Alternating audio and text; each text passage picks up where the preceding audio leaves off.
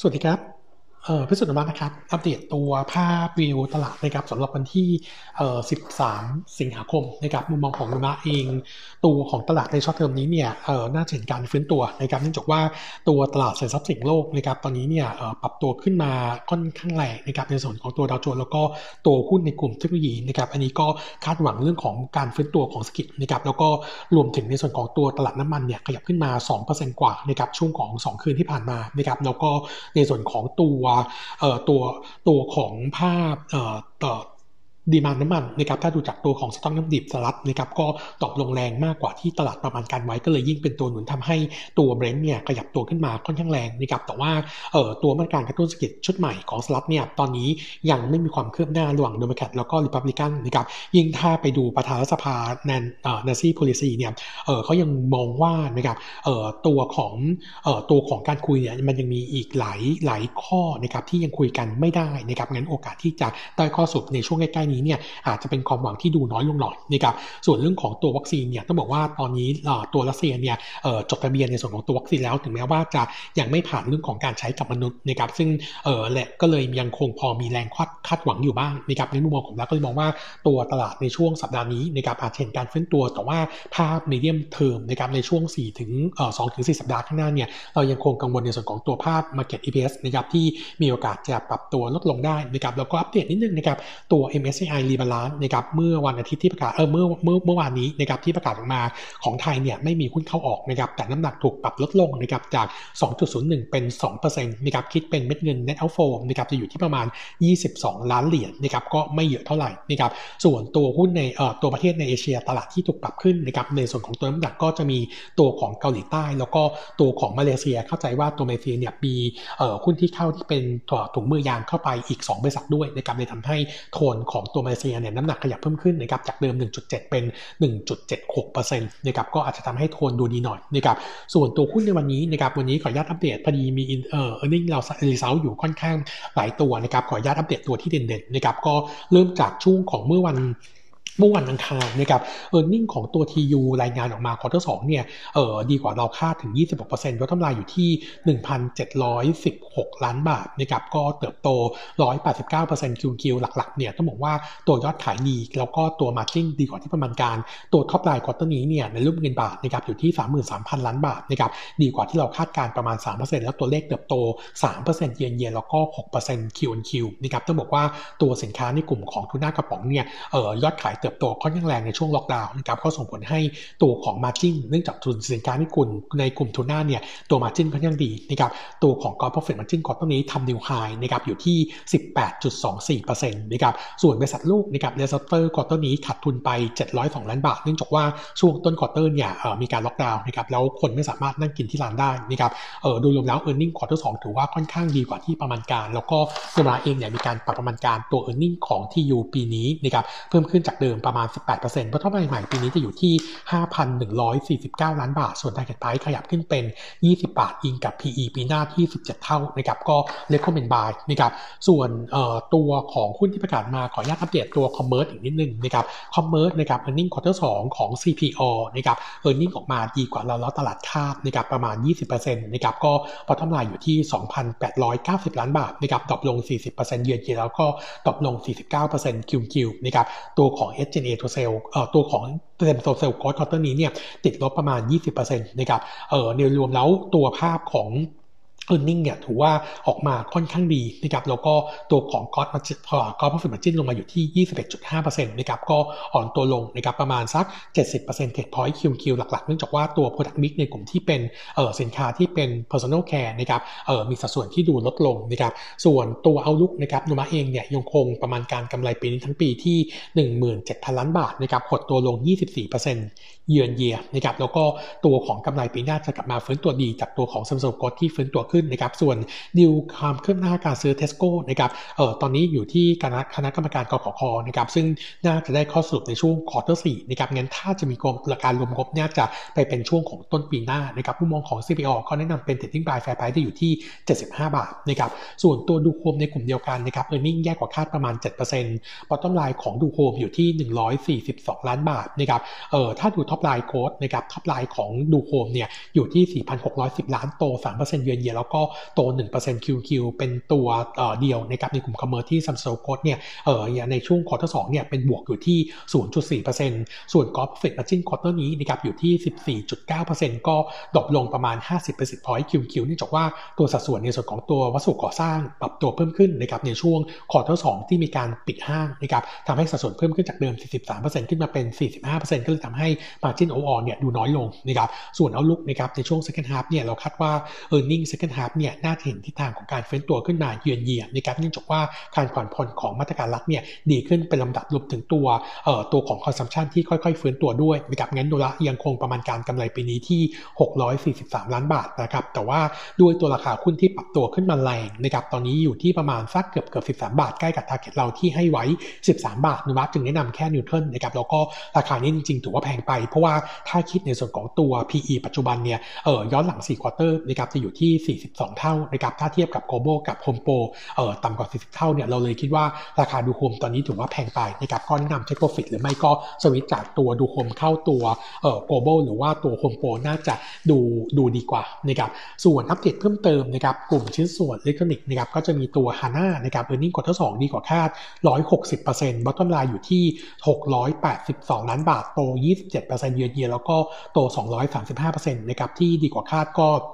มาจากตัวยอดขายแล้วก็ gross profit margin ที่ดีกว่าคาดนะครับตัวของ top line quarter นี้นะครับในรูปดอลลาร์นะครับตกลง 9% QQ แต่ถ้าดู top line ในรูป เงินบาทเนี่ยตกลงเพียงแค่ 0.4% QQ นะครับเออโรงงานที่ลำพูนเนี่ยยอดขายตกลงค่อนข้างเยอะนะครับประมาณ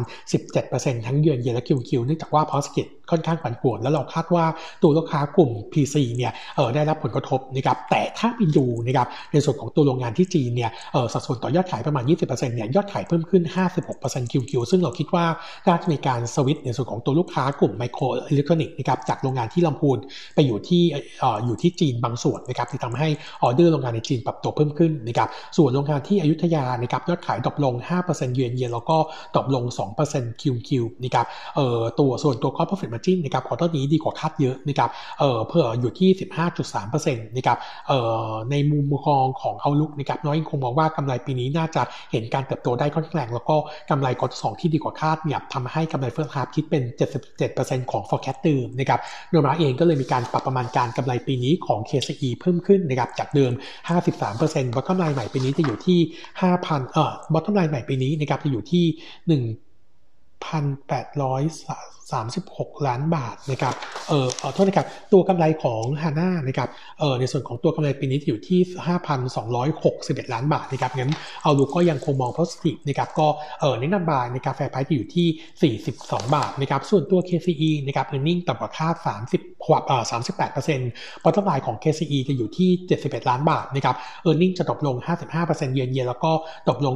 83% QQ จุดที่ทำให้ earning ต่ำกว่าคาดเนี่ยมาจากทั้งตัวยอดขายแล้วก็ตัว gross profit margin ต่ำกว่าคาดเนื่องจากว่าเออทั้งในตลาดสหรัฐแล้วก็ยุโรปเนี่ยในช่วงก่อนที่สองเนี่ยมีการปิดโรงงานนะครับทำให้การส่งสินค้าไปเนี่ยทำได้ค่อนข้างยากในช่วงเออครึ่ง quarter แรกนะครับแล้วก็เลยทำให้ตัวยอดขาย drop ลงเยอะนะครับ gross profit margin quarter นี้เนี่ยเออ drop ลงนะครับมาอยู่ที่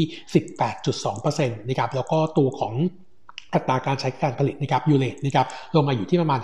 50-60%นะครับก็เลยทำให้ภาพเนี่ยดูดู bottom line quarter สองก็แทบแทบจะปริ่มน้ำปริ่มน้ำนะครับแต่ว่าถ้ามอง outlook นะครับโนมูระยังคงมองว่าด้วยมาตรการกระตุ้นเศรษฐกิจของทางยุโรปนะครับที่ออกมาหนุนการซื้อรถใหม่นะครับน่าจะส่งผลให้ demand แล้วก็การจดทะเบียนของรถเนี่ยปรับตัวเพิ่มขึ้นอย่างชัดเจนในช่วง second half นะครับน่าจะช่วยหนุน e a r n i n g นะครับเราก็เลยคาดการตัว e a r n i n g quarter เอ่อ e a r n i n g เอาลุกปีนี้ทั้งปีของ KCE จะอยู่ที่